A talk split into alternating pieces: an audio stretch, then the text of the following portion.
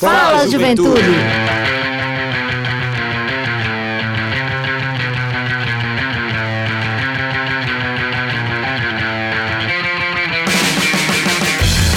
Muito boa noite, está entrando no ar o seu programa, o nosso programa, o programa de toda a juventude da Paraíba, o Fala Juventude! Pois é, Fala Juventude entrando no ar hoje, quarta-feira, 7 de abril de 2021. É mais uma noite de quarta-feira com você aqui na nossa querida Rádio Tabajara, com o programa Fala Juventude, que é uma iniciativa da Secretaria Executiva da Juventude, em parceria com a empresa paraibana de comunicação através da Rádio Tabajara. E desde já quero desejar uma boa noite a você, meu querido ouvinte, minha querida ouvinte, jovem de toda a Paraíba que nos acompanha. Você, pai de família, mãe de família, motorista de aplicativo, de ônibus, todos vocês trabalhadores que estão na escuta do programa Fala Juventude, é uma honra estar com vocês mais uma quarta-feira e também com essas pessoas especiais que já estão aqui no estúdio da Rádio Tabajara, sempre fazendo esse rolê massa da juventude paraibana e eu gostaria de dar uma boa noite ao meu querido amigo professor Jonatas. Boa noite, Jonatas. Boa noite, Everton. Boa noite, meu caro Ivan Machado, pilotando aqui mais uma vez o nosso Fala Juventude, esse rolê massa. E boa noite à Juventude Paraibana. Hoje um programa muito especial, hein, Everton? Com certeza, um programa excelente e que você que está em casa não pode perder um minuto sequer, porque vai ter muita coisa boa, muita novidade e também muita informação de qualidade e relevância para o seu cotidiano. Meu amigo Ivan Machado, uma satisfação, meu irmão, estar com você também mais uma semana, grande mestre aqui, né, comandando a, os trabalhos técnicos do programa Fala Juventude. Manda um abraço para toda a equipe do programa Fala Juventude, nossa amiga Denise Miranda, Heitor Marinho, Ângela Santos, né, a Iona Carvalho, nosso amigo Zé Fernandes, toda a galera que faz parte desse projeto bacana, a nossa presidente da empresa paraibana, Nana Garcês, então todo mundo que está junto com a gente nesse projeto do programa Fala Juventude. E meu amigo Jonatas, né? A gente a gente tem alguns destaques para trazer aqui no início do nosso programa de hoje, né? No nosso bate-papo inicial. E eu gostaria de destacar o que já está sendo veiculado aí durante todo o dia, que é justamente é, que hoje é comemorado o Dia da Saúde, mas também é comemorado o Dia do Jornalista. Impressionante como se fundiram essas duas dia, né? profissões né? num momento tão delicado de saúde pública, de informação ou desinformação que a gente tem vivido. Como se fundiram num, num dia e como tem sido algo tão importante para debater num, num, dia só, mas durante o ano, o ano inteiro também. Com certeza, e se tornaram tão relevantes, né? Pois a, é. Já, é claro que são relevantes por si só, né, durante todo o tempo, mas nesse período da pandemia a questão da saúde e a própria imprensa, o jornalismo, se tornou ainda mais importante né, e tem tido um papel. É, o jornalismo profissional, né? Profissional, isso. Muito importante para a sociedade, né? Para a informação. E a gente vai conversar muito sobre isso hoje, né? Nosso entrevistado já está aqui nos Opa. estúdios. Cabra fantástico, vai conversar com a gente. O cabra bom, amigão nosso do Fala Juventude e que também vai trazer aí também muita informação para que a gente possa estar tá dialogando nesse rolê da juventude. Tem mais coisa boa aí, meu professor Jonatas? De debate, sim. Talvez um tema que gere muita controvérsia. Não sei, alguém pode dizer que não é um tema bom para debate, mas com certeza o debate é muito válido. A brincadeira com o cabelo de João Luiz, que foi feito no Big Brother na última semana, que veio à tona é, em tom mais polêmico na última segunda-feira, também conhecido como anteontem, e que culminou na saída do brincalhão em questão no último paredão. Pois é, cara, aí a gente viu muita repercussão desse caso, né, do que aconteceu lá com o João. É, outros participantes se comoveram muito, a exemplo da própria paraibana Juliette, que está fazendo sucesso grande, mais de 19 milhões de seguidores agora né, no é. Instagram. É. Muito bacana.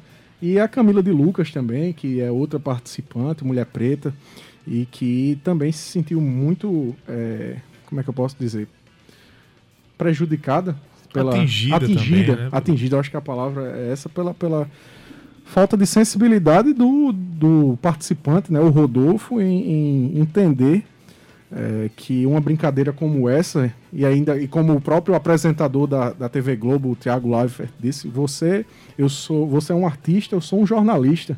Nós temos que estar por dentro disso, antenado com relação a isso. E é fato. cara que é artista, né? É, tomar uma atitude como essa, uma brincadeira como essa, que por, por é, as pessoas pensarem que é uma coisa simples, mas muitas vezes, é, é como eles disseram, o João e a, e a Camila, a, as pessoas pretas sentem no dia a dia, né? Na sua pele, no, a, essa questão do, do, racismo, um racismo que é um racismo estrutural no Brasil e que vem aí desde os tempos da colonização e que ainda está permeando na nossa sociedade por meio de brincadeiras, muitas vezes, por meio de é, falta de oportunidades de emprego ou de melhor vida para as pessoas pretas e pobres do país. É, então, tem toda uma, uma, questão social que está envolvida que muitas vezes a gente brinca, obviamente, mas que a gente precisa ter consciência que isso pode ferir as pessoas e que isso, obviamente, está ferindo a própria dignidade humana, é, além do mais. Pois é, algum, há algumas considerações importantes para ser, serem feitas nesse debate meu caro Everton. Uma, uma coisa que é preciso ficar claro logo no início desse debate: não é uma brincadeira. Não é uma brincadeira. Eu sei que a intenção dele foi fazer uma brincadeira. Sim. Mas é claro que foi uma brincadeira muito infeliz, né? Não soou como brincadeira, óbvio, até porque ele comparou com uma fantasia de monstro. Então a gente já começa a caracterizar alguma coisa nesse sentido. É aquela mesma brincadeira que alguém pode ter visto um, um, um cabelo Black Power no João e ter dito, ih, rapaz, isso fede. Eu digo isso, eu tenho dread e dizem muito isso. Por que fede se eu lavo o meu cabelo como você lava o seu também? É. Né? Mas aí as pessoas começam a associar alguns é, comportamentos, começam a associar um estereótipo a um comportamento que não, que não condiz com, com a realidade, né?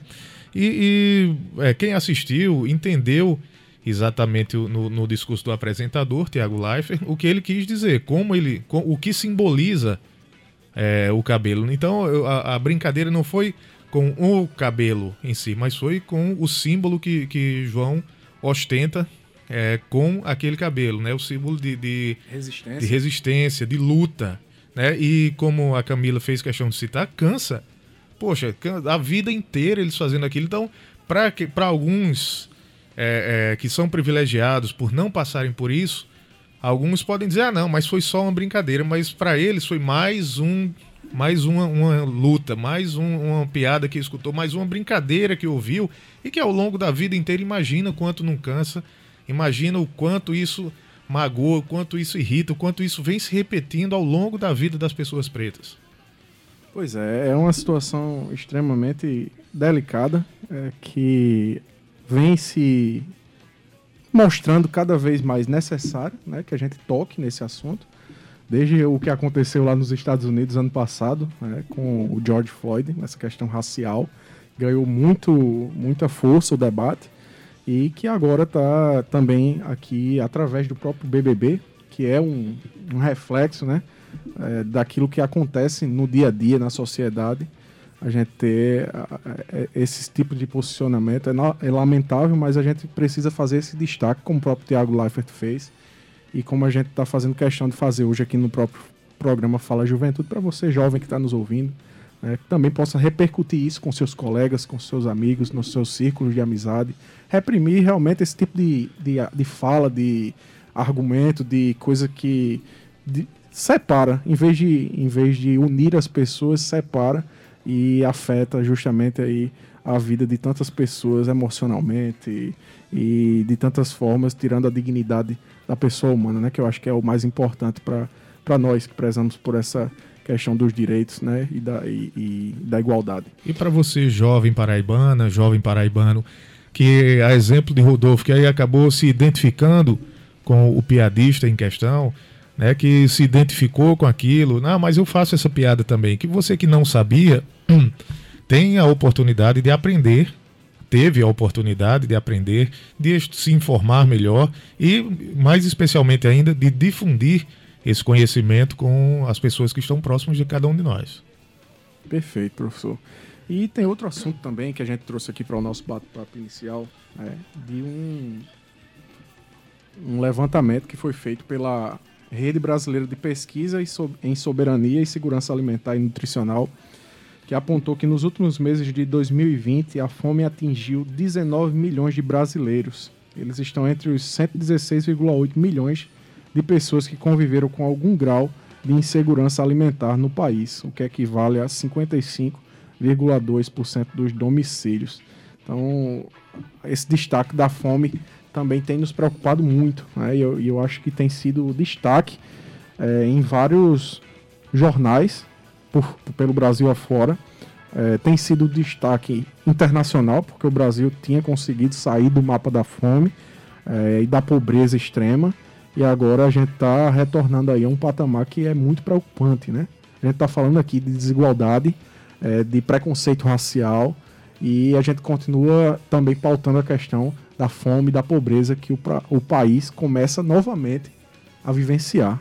É, é extremamente preocupante esse tema, né, Juntas? Preocupante e próximo da gente, o Everton. Não sei se, se só eu tive essa impressão, mas os jovens que estão nos ouvindo também podem emitir a sua opinião no nosso direct aí do Instagram. Mas é, é, que a gente tem percebido mais nos semáforos.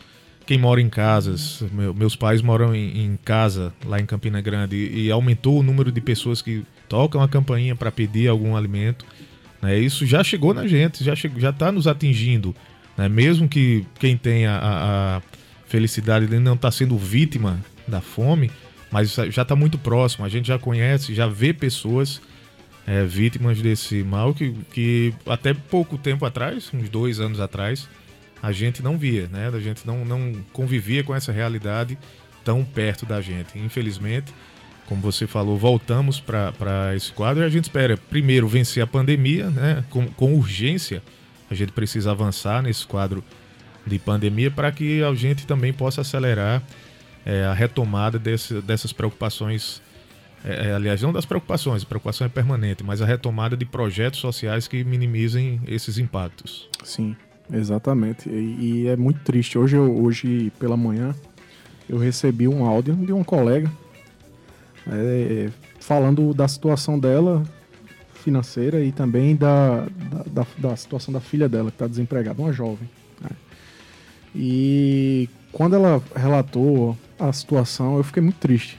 Disse, Caramba, pra gente ver como é que estão as coisas, né? Porque o Brasil estava passando por uma, uma, uma fase muito boa de crescimento, de desenvolvimento, sendo destaque no mundo inteiro por superar a fome, conseguir ter um, um índice de, de empregabilidade muito alto.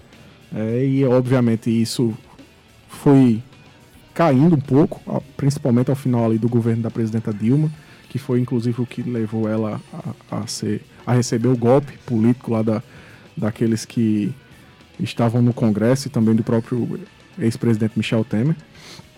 E se agravou ainda mais com as políticas do governo Michel Temer.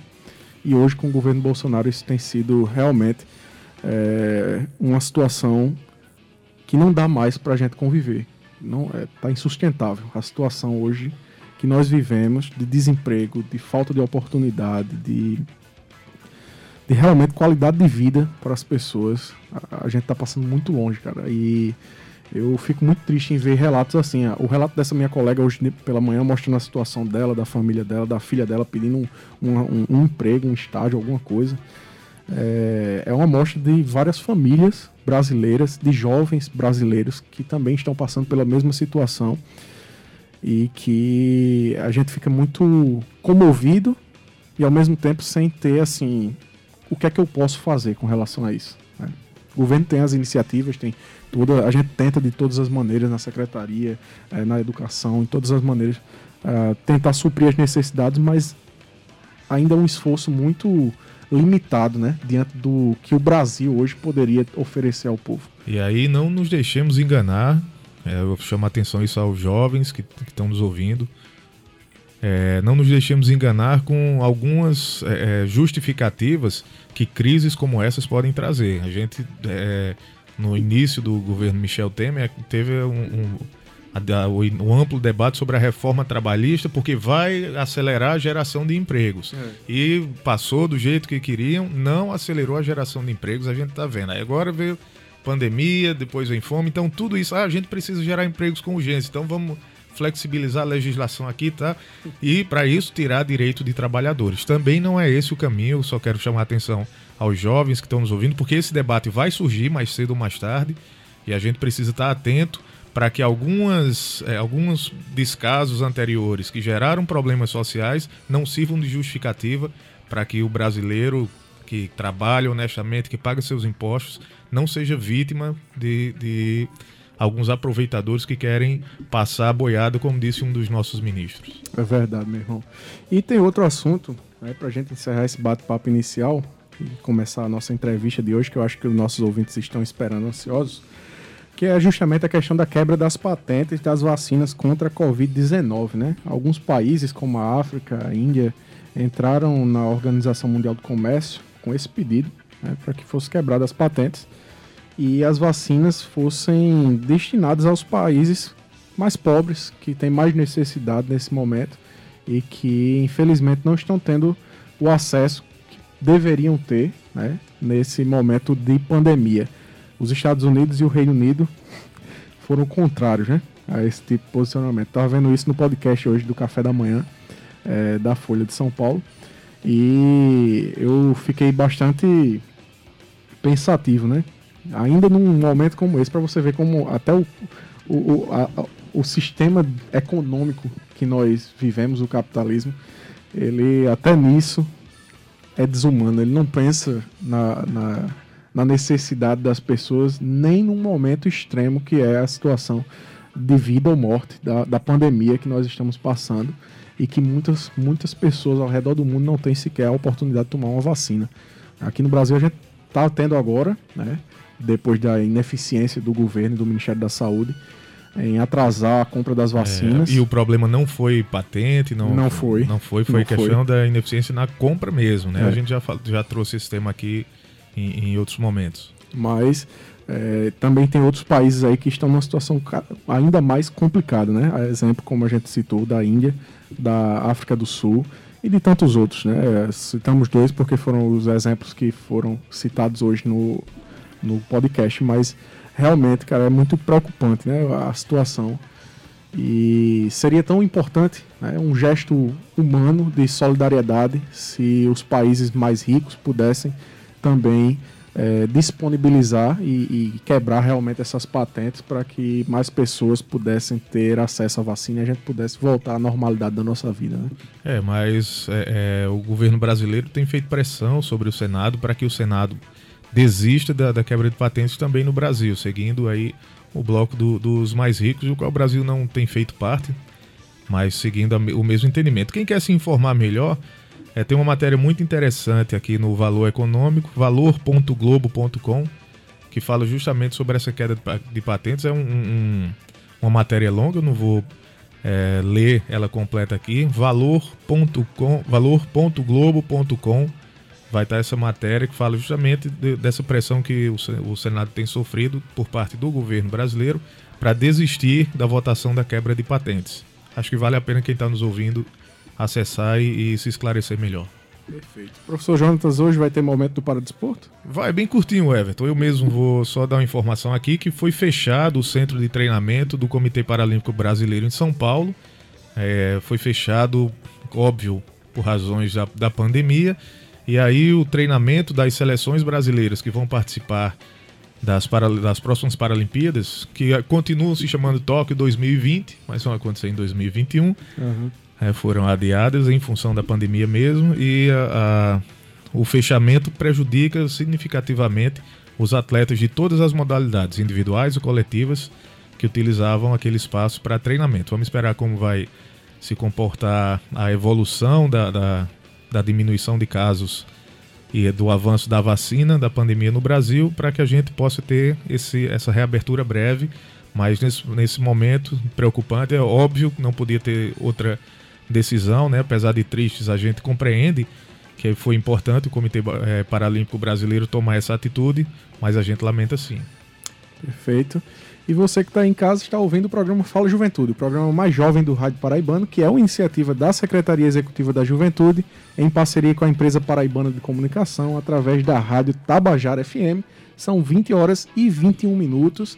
Estamos falando sobre muitos assuntos importantes aqui da nossa sociedade brasileira, internacionais, assuntos é, de extrema relevância para a sociedade e a gente também está trazendo hoje um tema extremamente importante que diz respeito ao que nós já falamos no bate-papo inicial, né, Jonatas? Demos um, um breve spoiler aqui e estamos recebendo uma pessoa muito especial né, para conversar conosco sobre o tema jornalismo, fake news e educação midiática. E quem é que vai conversar com a gente nessa noite, Jonatas? Pois é, alguém que entende muito do assunto o nosso amigo Ítalo Romani, que é repórter freelancer da agência Lupa, é bacharel em jornalismo pela UFPB, com mestrado pela Universidade Federal Rural de Pernambuco, UFRPE, atual, atualmente cursa doutorado em jornalismo pela UFRN. Possui pesquisas dedicadas à comunicação e cultura popular, atua como freelancer desde 2016, com textos publicados nas plataformas UOL Notícias e UOL Tab. Foi repórter trainee de Economia do jornal Estado de São Paulo em 2015. Entre os prêmios recebidos que ele tem, está o 34º Prêmio de Direitos Humanos em Jornalismo em 2017, promovido pela OAB e Movimento de Justiça e Direitos Humanos no Rio Grande do Sul. Muito boa noite, seja muito bem-vindo, obrigado pela colaboração, obrigado por ter vindo presencialmente aqui no estúdio, meu caro Ítalo Romani. Boa noite, Ítalo. Boa noite, pessoal de casa. Boa noite, o Everton. É... Quando eu recebi o convite do Everton, não é um convite, é uma ordem, né? Pelo carinho que eu tenho com ele, desde de, um, uma parceria né, que a gente fez há alguns anos. Dá boa noite ao professor Jonatas, prazer conhecê-lo. Boa noite ao Ivan e boa noite ao pessoal de casa. E eu sempre digo que é importante é, que a juventude tenha mais espaços como esse, né, que a gente não vê na imprensa comercial, na imprensa tradicional, né? Então, quando a Tabajara abre um espaço desse tipo para debater pautas, né, como vocês estão debatendo, isso é muito importante para para essa juventude no dia a dia e principalmente nesse ambiente político que a gente vive. Então, a, parabéns pela iniciativa. Perfeito. Olha, você que está em casa, ele disse que é uma parceria que a gente fez, foi em 2018, por volta ali do período das eleições de 2018. E Ítalo estava fazendo uma matéria especial para o UOL, né? E ele me selecionou, né, junto com os colegas aí que ele entrou em contato na época, para falar enquanto jovem, filiado a uma das juventudes partidárias, né? sobre a nossa percepção com relação à política e principalmente com relação às eleições de 2018. Desde lá a gente tem mantido essa amizade aí que tem sido muito bacana. É, e para mim, Ítalo, também é uma honra recebê-lo aqui no programa Fala Juventude. Né? Agora, nós entrevistando você. e realmente é, uma, é de uma felicidade muito grande né, tá recebendo você aqui nos estúdios da Rádio Tabajara. E desde já eu gostaria que você falasse um pouco justamente sobre a sua trajetória. A gente falou aqui muito sobre eh, a questão acadêmica, profissional, mas a gente gostaria que você detalhasse mais para a juventude que está em casa, que quer conhecer você melhor. Tá, é... Bom, hoje é uma data muito importante, como vocês salientaram no início, né? Hoje é o dia do jornalismo, do jornalista. E a gente sempre tem que ressaltar né, o papel do jornalismo profissional, né, porque existem jornalistas e jornalistas, né, e temos vários exemplos aqui no estado né, em como não se fazer jornalismo. Então a gente deve, é, mesmo com este governo que vem uh, criticando a imprensa, né, em todos os sentidos, mas a gente deve continuar acreditando nessa imprensa profissional. E é nisso que eu acredito, né? É, eu me formei aqui na, na Federal da Paraíba, como vocês ressaltaram, e toda a minha trajetória profissional é nesse sentido de, de fazer com que o jornalismo ele consiga debater pautas é, essenciais que tragam um, um, contexto social, uma reflexão sobre o, o, esse cotidiano que a gente vive. Né? Então, são pautas em relação que eu trabalho com direitos humanos, é, com questões sociais, Uh, questões políticas, né? Como você citou aquela reportagem em 2018, quando a gente estava vivendo uma, uma crise política, né? E a gente discutiu a importância do, dos jovens, né? Na inserção da política e como esses jovens têm a, um importante papel nessa mudança. E nesse último ano, na pandemia, é, tristemente, né? Mas eu trabalhei, né? É, com a questão da desinformação, com as chamadas é, fake news, né, que a gente vai falar muito hoje. Então imagina você ter que desmentir um boato do tipo que o Bill Gates, né, que é o dono da Microsoft, está produzindo uma vacina e nessa vacina vai incluir um chip que vai controlar você. Quem é, eu fico me perguntando assim, eu acho sou muito importante para Bill Gates incluir um chip para me controlar, né? Quem sou eu? Então, assim, a gente ri, mas infelizmente é um algo corriqueiro do dia a dia e que a gente precisa realmente estar tá discutindo essas questões, né? Por isso que a educação midiática ela é importante, principalmente nesse cenário de pandemia. Perfeito. É, é, você tocou no assunto educação midiática e eu acho muito interessante a gente se aprofundar um pouco mais nesse tema, porque eu, eu já disse aqui em outras edições do, do nosso programa que o bolsonarismo surgiu antes de Bolsonaro né? Aquela pauta do, do andar armado, aquela pauta de, que a gente falou até agora há pouco também, com relação a cabelo de João, questão do mimimi, ah, é, é mimimi da esquerda, é mimimi de, de preto, é mimimi de pobre. Né? Com, com, relação, por exemplo, quando as, as cotas raciais entraram, começou essa história de mimimi. Então, assim, na minha opinião, o bolsonarismo vem de de Bolsonaro. Ele quem incorporou todos esses sentimentos, que acho que há mais de uma década, pouco mais de uma década, já vem ganhando força, ganhando espaço. É, e aí eu, eu queria que você se aprofundasse nesse tema, trazendo para a educação midiática. Em qual momento é, se deixou, a, a mídia deixou de, de, de, de, deu tanto espaço assim para informar e, e, deixou de educar as pessoas, principalmente as gerações mais jovens, para receber uma informação mais qualificada, no caso, uma informação profissional. É, eu, a mídia, ela, querendo ou não, ela deu voz né, a, a, esse tipo de, de discurso né, que o Bolsonaro ele encarna. Que a gente sabe que a nossa sociedade ela é patriarcal, ela é machista, ela é racista, ela sempre foi. Uhum. Né? Não, é, como você bem citou, o bolsonarismo ele existe há muito tempo. Sendo que o Bolsonaro, dentro de políticas que nós conseguimos avançar, como as cotas raciais, outras políticas que nós conseguimos, é, essa elite que estava meio escondida, vamos dizer assim, essa sociedade que estava meio escondida, ela começa a emergir, principalmente quando aparece um sujeito, né, como uhum. o Bolsonaro, que encarna esse discurso.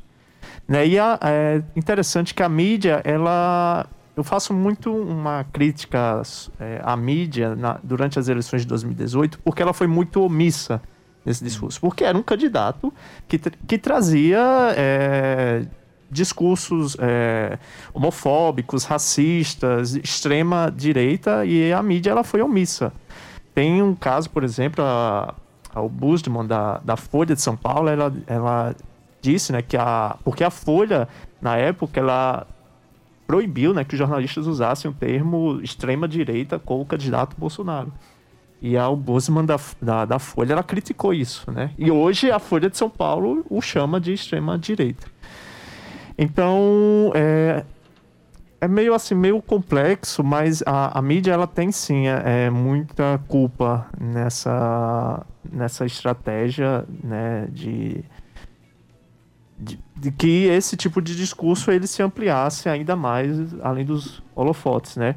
Que não, e é algo que não é só exclusivo do Brasil, né? Temos aí o, o Donald Trump, né? Que, querendo ou não, ele popularizou esse termo, fake news, né? E e é importante só uma salientar que particularmente a gente não gosta de, usar esse termo fake news, né? Prefere o termo desinformação. Porque o fake news, é, primeiro que o Trump e o próprio Bolsonaro usa esse termo para atacar a imprensa, né? Quando a imprensa comete algum erro na visão né, dessas autoridades, eles começam a chamar de fake news, como se a gente produzisse fake news. E tem um, uma, uma contradição, né? É, quando a gente acredita no jornalismo é, profissional, né, quando a gente está lidando com esse tipo de jornalismo. Isso indica que quando você de casa recebe uma informação né, de um jornal que é conhecido, né, indica que o jornalista ele checou aquela informação, ele apurou né, antes de veicular. Né? Então, quando você usa fake news, traduzindo, notícia falsa, né, é meio uma contradição. Como é que uma notícia que né, naturalmente ela é checada, ela é apurada antes de ser veiculada, ela é falsa? Né? Então é um termo que, claro, popularizou a linguagem, ela é ela é viva nesse sentido, mas é preferível que se use o termo desinformação para a gente não cair nessas contradições, né? Inclusive, não também cair nesse discurso do Trump, do, do Bolsonaro para atacar a imprensa, né? Perfeito. É, e eu gostaria de saber, Ítalo, como é que hoje o jornalismo, é, principalmente como você diz, o jornalismo profissional, consegue lidar é, com essa questão da, da desinformação existente e que ganhou muita força com relação às eleições de 2018, principalmente por causa da, da massificação da desinformação nos grupos de WhatsApp e, e, outras redes sociais, Facebook, por exemplo. Como é que consegue lidar com essa oposição que recebe justamente nessas redes sociais, nesses meios de comunicação como o WhatsApp? Eu digo sempre que a sensação é que a gente está enxugando o gelo. Porque o alcance que essa essas fake news, entre aspas, elas, elas têm, ela é muito ampla e a gente não consegue né, dimensionar isso. Né? Porque tem o WhatsApp, as mensagens são criptografadas. E aí eu, não sei, por exemplo, é, quando a gente, lá, quando eu estava na agência Lupa, né, trabalhando com, com esse tipo de, né, pra gente desmentir, né, aquele boato, geralmente os posts no Facebook tem 50 mil compartilhamentos, 100 mil compartilhamentos. Aí quando a gente vai lá, faz toda a checagem, é, mostra que aquilo é falso, 500 compartilhamentos, 200. É, é enxugar gelo. É difícil, porque tem um. um a gente está trabalhando com emoções. Né? O, o que, qual é o problema maior quando a gente está lidando com a educação mediática? É quando você, tio, né, a tia que está nos escutando, quando recebe aquela mensagem no, no, WhatsApp, e se aquela mensagem vai de encontro aos seus ideais, aos seus pensamentos, eu não quero saber se aquilo ali é verdade ou não. Aqui ele está dizendo que eu, o que eu acho que é. E aí eu vou compartilhar. Não quero saber se é verdade ou não, porque mexe com as emoções. A questão política, né? Como você falou, as emoções é, é, é muito forte nesse sentido, né? É, por exemplo, semana passada, né, que teve a, a história lá do, do PM, né, que que foi na Bahia, né? Que foi. É, atacou os policiais e depois, né? É, é, morreu, né? No, no, ataque. E aí o pessoal começa a pegar um vídeo de um, da torcida do, do, do Corinthians, um vídeo de 2015, para dizer que os policiais militares estavam fazendo motim, uma greve na Bahia. E as pessoas compartilham isso. E a gente chegou a ver, tinha 100 mil compartilhamentos esse tipo de, de post. Eu disse, gente, peraí, né? Tem um outro post, a gente sempre brinca é, lá na agência, que tem a, a, fake news que a gente desmentiu, mas não é, não consegue mais desmentir porque virou algo do dia a dia, que é a história do termômetro infravermelho. Que quando o, o, o termômetro infravermelho surgiu, é, lembra que ele é um, um, um, equipamento, né, que ele é, foi feito para medir né, a temperatura na testa, né, porque é onde a temperatura do corpo ela seria mais quente. E aí o pessoal começou a, a, a inventar no, no, Facebook, no WhatsApp, que a, esse termômetro infravermelho ele iria causar é, danos aos neurônios do cérebro. E aí a recomendação é, gente, não use o termômetro infravermelho no, no, na testa, use no pulso. Né? Como se. É... Não sei. E aí ficou. E aí todo lugar que você vai, o pessoal coloca o termômetro infravermelho no pulso. É. Então, veja, é... são questões até, pode ser banal, mas tem outros casos, por exemplo, de é, colocar uh, água sanitária com bicarbonato de sódio, né, para inalar, como isso fosse curar a Covid-19.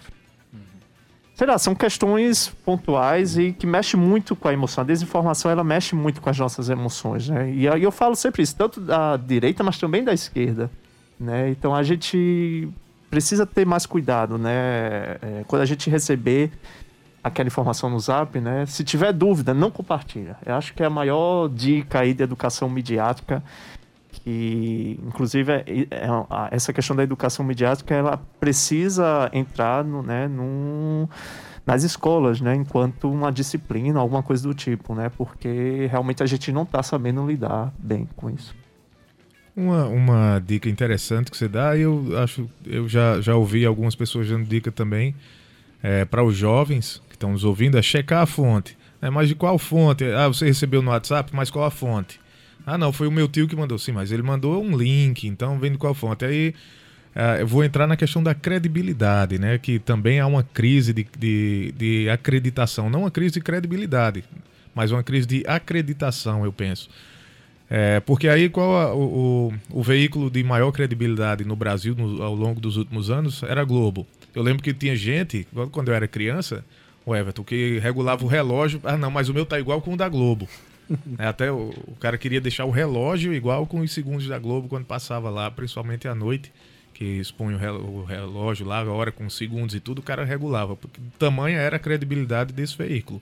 E hoje é Globo Lixo, ah, hoje é Foice de São Paulo, né? E tem os veículos, claro, muito pela guerra ideológica que a gente vive, guerra de desinformação também, né? Mas é, é, é, essa credibilidade, aliás, essa acreditação se perdeu nesse sentido. Então, é como a gente tenta contornar isso, na sua opinião? O que é que a gente precisa fazer para que as pessoas voltem a acreditar no jornalismo profissional? É uma boa pergunta, porque assim, quando você recebe uma informação e a DPD, né, você recebe no zap, ah, a indicação é você ir no Google, né? Geralmente o Google pode dar alguma informação. Sendo que a depender da informação que você vai lá, né, checar, você pode cair em um site, né, que ele se reveste de jornalismo policial, policial não, desculpa, jornalismo profissional, e aí você vai acreditar, tá em tal portal, né? E aquele portal é totalmente enviesado, né? Não, eu posso citar vários aqui. Né, o Terça Livre, por exemplo, né, que, que, se veste de jornalismo profissional, as pessoas compartilham o link achando que à toa, né? E tem o problema que você citou bem, né, que a mídia, querendo ou não, ela vem perdendo essa, essa credibilidade nos últimos anos, né? Podemos citar, por exemplo, a Lava Jato, né? Que uhum. faltou essa criticidade né, na, na cobertura da mídia em relação à Lava Jato. E a gente está vendo aí o que é que deu. Mas, ainda assim, é, é preciso a gente acreditar nessa, nessa mídia né, profissional, porque.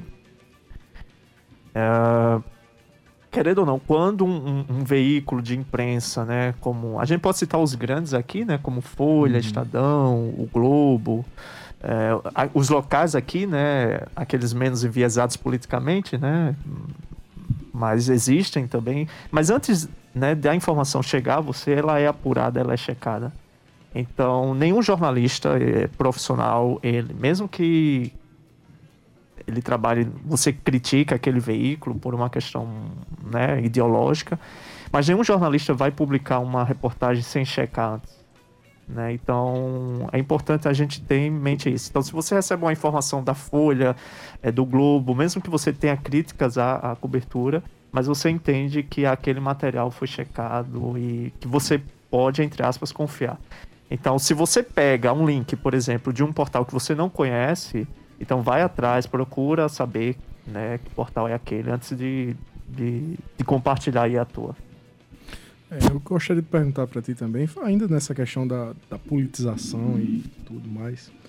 É, a gente sabe que a mídia ganhou, principalmente na, de 2014, acho que da, da eleição de 2014 uh, para cá, um papel assim também e, e, até uma visão por parte da sociedade, como você diz, essa falta de credibilidade muitas vezes pela maneira como lidar com as informações com diversos setores, né? partido tal ou partido A, partido B. E como é que hoje é, o jornalismo, sempre trazendo essa questão que você ressalta, né, o jornalismo profissional, como é que hoje o, o jornalismo profissional lida com a questão da democracia, né? porque, como eu disse, nesses últimos anos houve uma, uma grande descredibilidade por parte na, na, imprensa por causa dessa politização. Né? Por exemplo, a Folha e o Estadão são ligados ao governo de São Paulo, que é um governo do PSDB.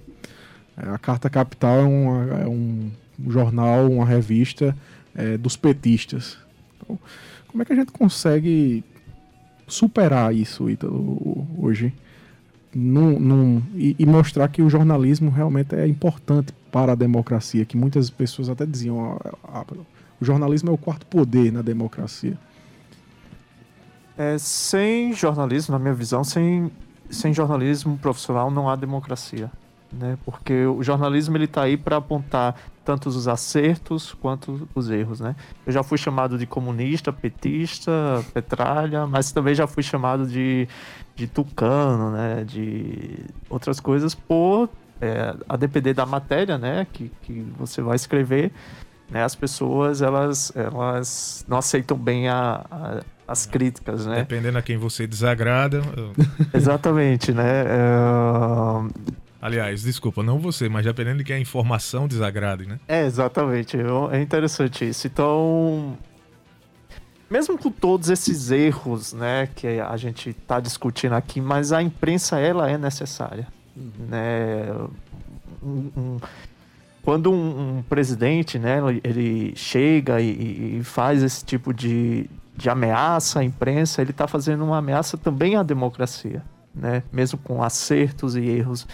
É, é, assim, o poder da caneta é muito grande. Né? A gente, é, nenhum, como eu falei, nenhum jornalista ele vai publicar algo né, em sã consciência se ele não checar, porque ele sabe que a depender do que ele escreva, pessoas podem morrer por causa disso. E existem vários exemplos, né, que a gente uh, não precisa citar aqui, né? Como um erro de apuração pode fazer com que uma pessoa perca uma vida.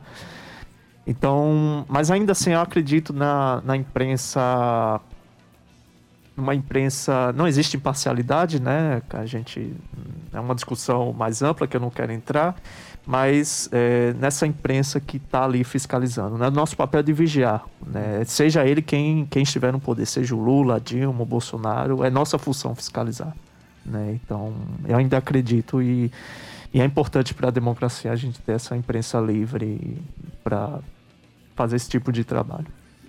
Só para ilustrar, é, é, eu lembro na época da, do impeachment da presidente Dilma, do golpe, é Globo golpista.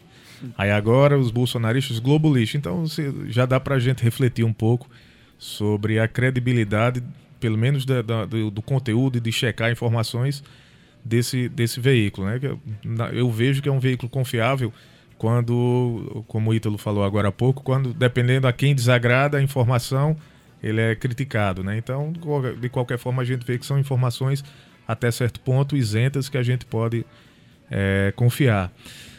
A demo, a, essa democratização da, das redes sociais deu voz a muita gente, inclusive a muitos jornalistas profissionais também que não tinham espaço na, na grande mídia, né? na, na dita grande mídia. Mas ela trouxe muitos riscos à própria democracia, né? com, com veículos dando vozes a pessoas que, que estão mal intencionadas.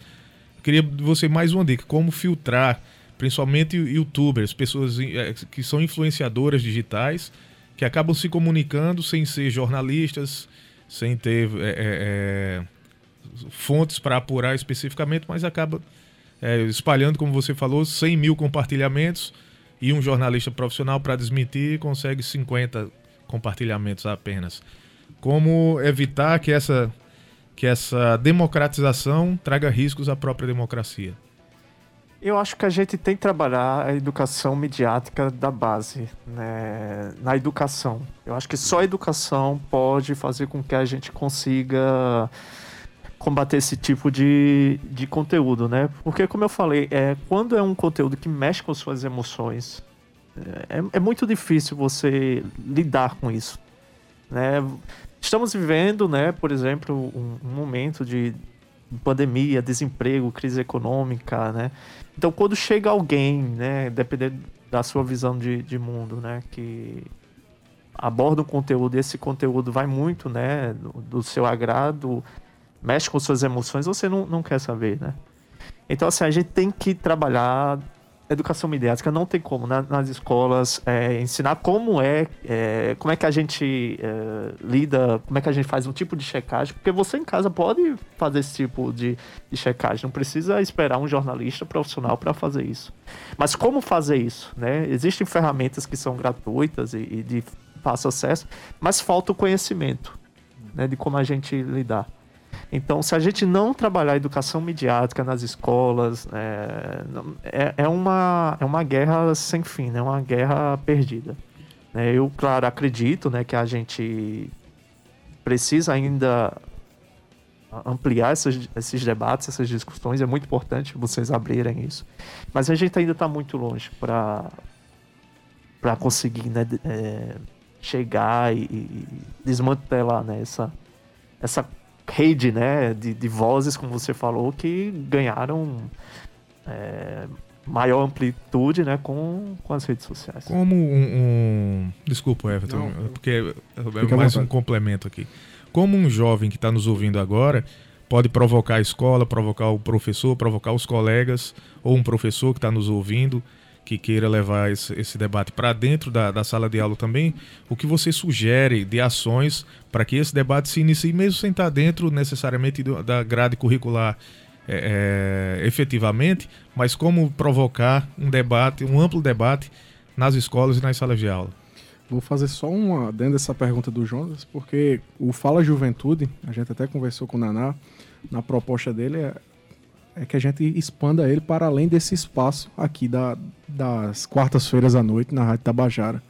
É, e leve ele como um programa realmente de governo para as escolas, para as universidades, dando oportunidade mesmo a esse jovem.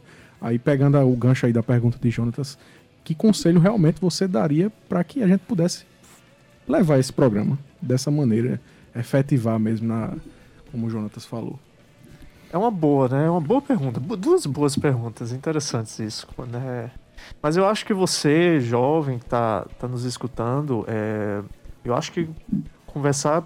Porque assim, essa questão da, da, das fake news, ela lida com várias disciplinas, né? História, português, e aí depende muito do, do contexto que você, que você traga, né? Mas eu acho que você pode começar aí, tentar fazer esse debate, né, com a tua turma, né, para tentar trazer esse questionamento. Mas tem um problema às vezes, é, que o coitado do professor às vezes, muitas vezes também não tem esse tipo de conhecimento, e não é culpa dele. Uhum. Né? E eu acho que isso tem que ser também uma política de Estado. Né, é, do Estado aí trabalhar com esses professores para que eles possam chegar nos alunos. Claro, se você chega, né, reúne tua turma, né, e tenta fazer com que a tua escola, a tua comunidade, ela traga esse tipo de debate é importante. Mas a gente sabe que eh, na realidade não é assim que funciona, né? Então muitas vezes o professor já nessa pandemia já está abandonado, imagina tentar trazer esse tipo de discussão que muitas vezes ele não tem acesso, não tem conhecimento. Então isso tem que ser uma política de Estado, né? um projeto como esse, como fala Juventude, de ir para a comunidade, de ir para a escola, para levar esse tipo de debate, né? fazer oficinas né? Mostrando como, através do teu celular, você consegue desmentir um, um boato. E é muito fácil. A gente está lidando aqui, o pessoal pode até achar, ah, como é que eu vou fazer esse tipo? É muito fácil. Mas esse tipo de conhecimento, ele precisa ser, ser ampliado, né? Para que a gente possa tentar é, diminuir esse tipo de, de impacto. Mas não, não é fácil, né? Mesmo que você queira fazer esse tipo de, de trabalho, mas aí quem é que vai ajudar? Né? Então é, é, é, um, é uma discussão muito ampla e acho que tem que ser uma, uma política de Estado aí que possa ajudar. Não é fácil. Perfeito.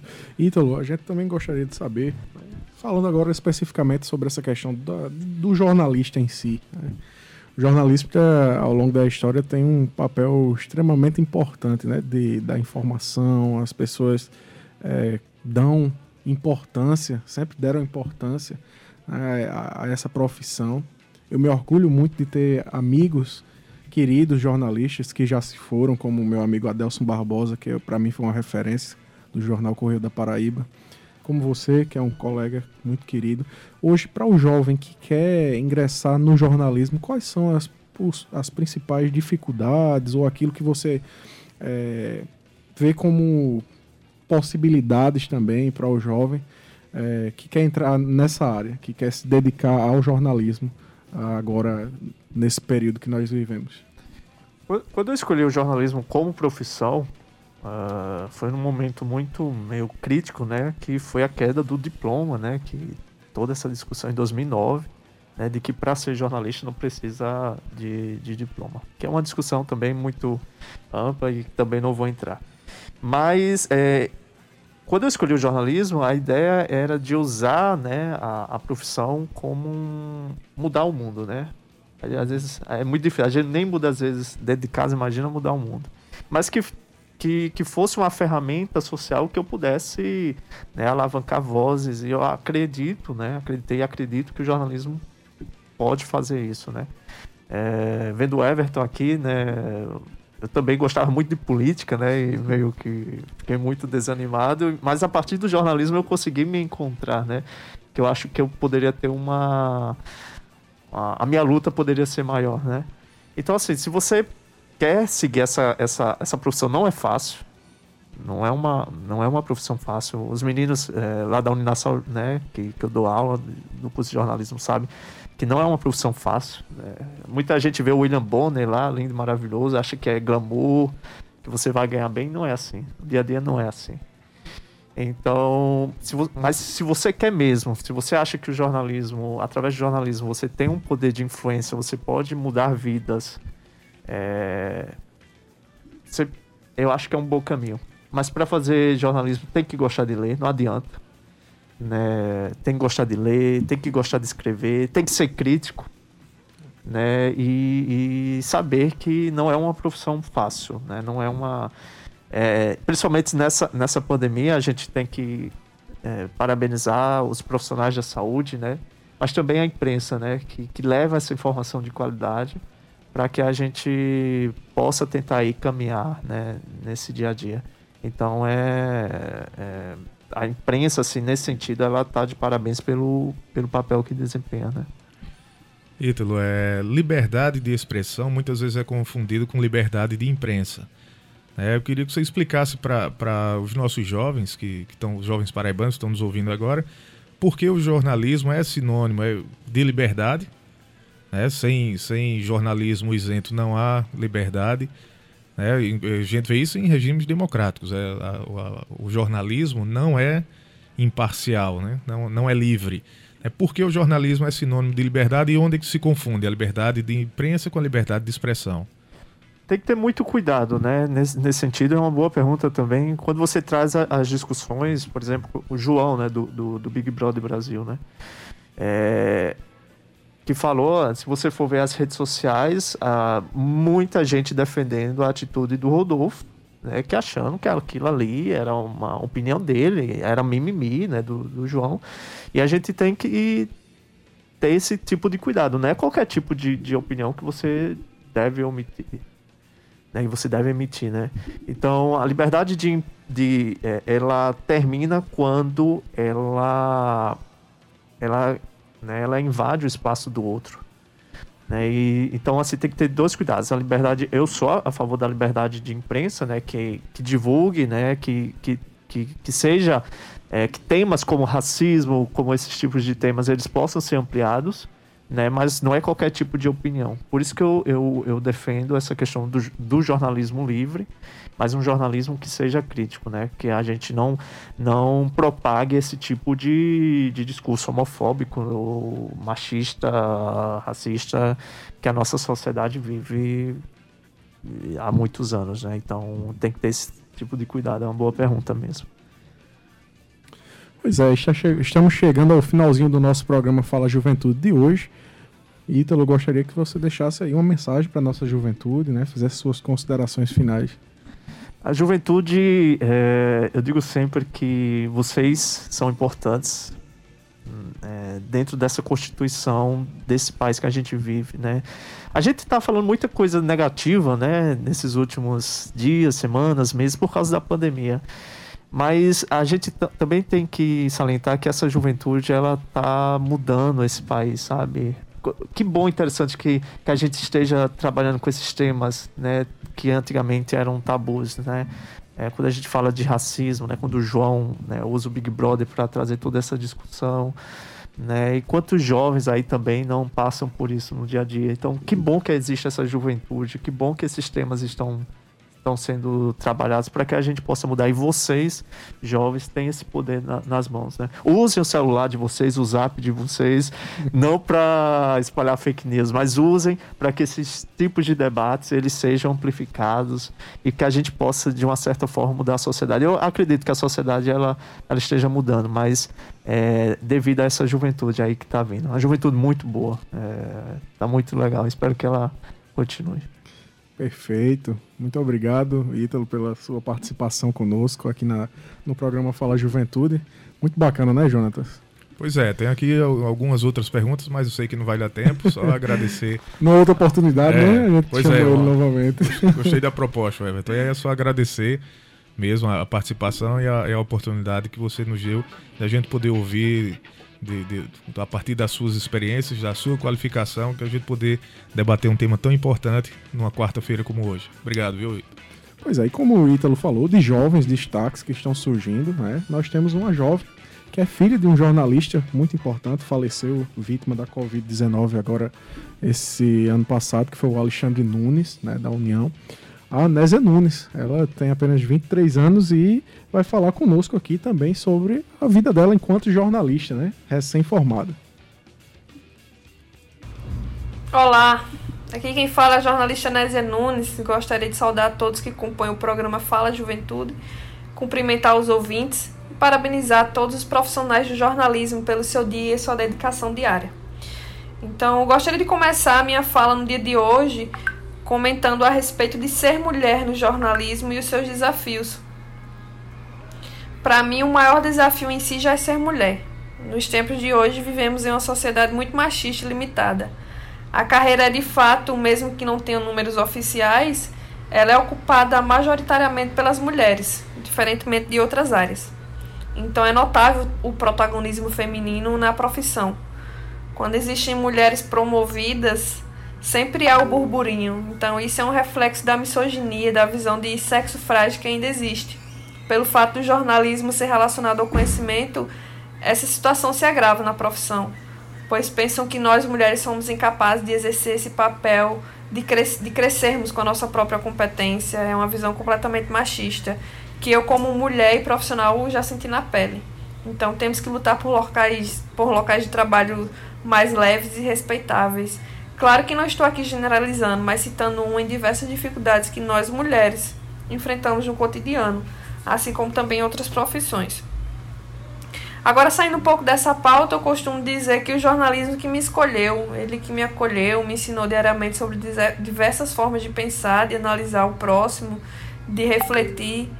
Então, eu me formei aos meus 21 anos de idade, ingressei na Faculdade de Comunicação aos 17, já faz dois anos que me formei e atuo na profissão há sete anos.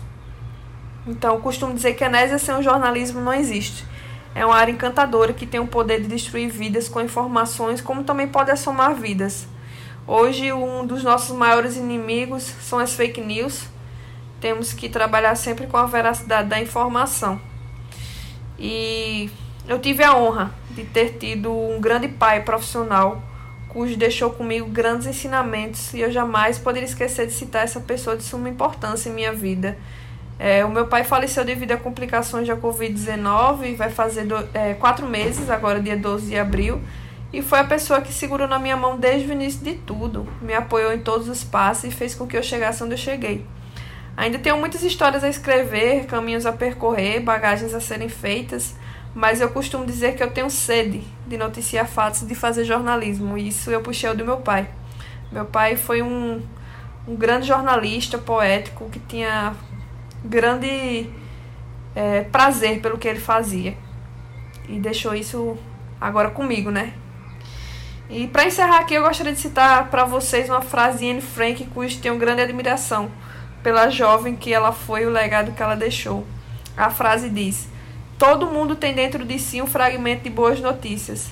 A boa notícia é que você não sabe quão extraordinário você pode ser, o quanto você pode amar, o que você pode executar e qual o seu potencial. Pois é, fica aí a reflexão para todos nós dessa grande Anne Frank, jornalista. E é isso, gente. Muito obrigada a todos pelo convite de participar hoje aqui do Fala Juventude. Parabenizo novamente e ressalto aqui meu carinho e admiração pelos jornalistas amigos que possam estar me escutando agora, meu, meus mais sinceros abraços. E vamos nessa, né? Vamos se cuidando, se protegendo, que estamos vivendo hoje em dia uma batalha incansável com esse cenário caótico e que já já tudo vai passar, se Deus quiser. Muito obrigada aí e um forte abraço a todos vocês. Valeu, Anésia, pela tua participação aqui no programa Fala Juventude, falando um pouco sobre a sua experiência, né? No nosso destaque da juventude. E mais tem destaque também aqui da Secretaria Executiva da Juventude. Você que respondeu a pesquisa Juventudes e a Pandemia do Coronavírus, ou ainda não respondeu, tem a oportunidade de responder até o dia 12 de abril. São perguntas muito importantes sobre a sua realidade nesse período da pandemia, que vão servir de informações para os governos, tanto federal quanto estadual e municipal, para que a gente possa formular políticas públicas voltadas para os jovens em cima das suas demandas neste período pandêmico. Então acesse lá o portal do do Conjuve, que é o Conselho Nacional de Juventude, no Instagram, né? E você vai acessar o link e ter lá acesso à pesquisa Juventudes e a Pandemia do Coronavírus. Meu amigo Jonatas, vamos para um rápido spoiler para encerrar o nosso programa de hoje. Pois é, na sexta-feira, depois de amanhã, tem Festival Tradições, a partir das sete da noite, no YouTube do, do Favo Cultural. Favo Cultural. Tem também no mesmo horário o Festival Afro Music 2 e para quem curte forró, vai ter o Wesley Safadão às 8 da noite. Tanto o festival quanto a live do WS, Wesley Safadão, serão transmitidos no YouTube. Pois é, já no seu sábado tem a Turma do Pagode às 17 horas no canal GR Turma do Pagode no YouTube. Às 19 horas também tem mais do Festival Afro Music 2. E para quem gosta de domingar, tem live do Festival Afro Music 2 às 7 da noite no YouTube e às 7 e meia tem Festival Ilha Bela, Bossa e Choro, com as atrações Aparecido da Silva cantando Luiz Melodia, mais João Sabiá e Pedro Mariano através do canal Ilha Bela Bossa Choro. Pois é, muito obrigado pela sua audiência aqui no programa Fala Juventude de hoje. Nós temos uma frase da semana para deixar para você como reflexão, que é do George Orwell, escritor e jornalista britânico, que disse o seguinte, abre aspas: Se a liberdade significa alguma coisa, será sobretudo o direito de dizer às outras pessoas o que elas não querem ouvir. Fecha aspas. Vou repetir mais uma vez para você. Se a liberdade significa alguma coisa, será sobretudo o direito de dizer às outras pessoas o que elas não querem ouvir. Então, muito obrigado pela sua audiência, muito obrigado por estar conosco nesse rolê hoje sobre jornalismo, desinformação, corrigindo, claro, pelo nosso convidado aqui, pelo professor Jonatas, e a questão também da educação midiática, extremamente importante. Deixamos para você a sugestão também para seguir né, o Instituto Palavra Aberta, que trabalha com a questão da, da educação midiática, a própria agência Lupa, que também traz aí informações e, e a questão dos fact-checking, é isso? Fact-checking, eh, tirando aí justamente as suas dúvidas sobre o que é fato e o que é mentira. É, então é importante que você siga esses perfis no Instagram, nas suas redes sociais. E deixamos um abraço para todos vocês, jovens ouvintes do programa Fala Juventude. Um abraço à nossa diretora-presidente da empresa Paraibana de Comunicação na NH6 a diretora da Rádio Tabajara, Albiege Fernandes, ao gerente executivo de Rádio Fusão, Berlim Carvalho, técnica e edição de som, meu amigo Ivan Machado, podcast do Fala Juventude, Cal Nilman, música de abertura, banda Pau de Darem Doido, roteiro e apresentação, Everton Correia e Jonatas Castro, direção do programa Fala Juventude. Eu, seu amigo Everton Correia, até quarta-feira, um cheiro no coração e boa noite. Fala, Juventude.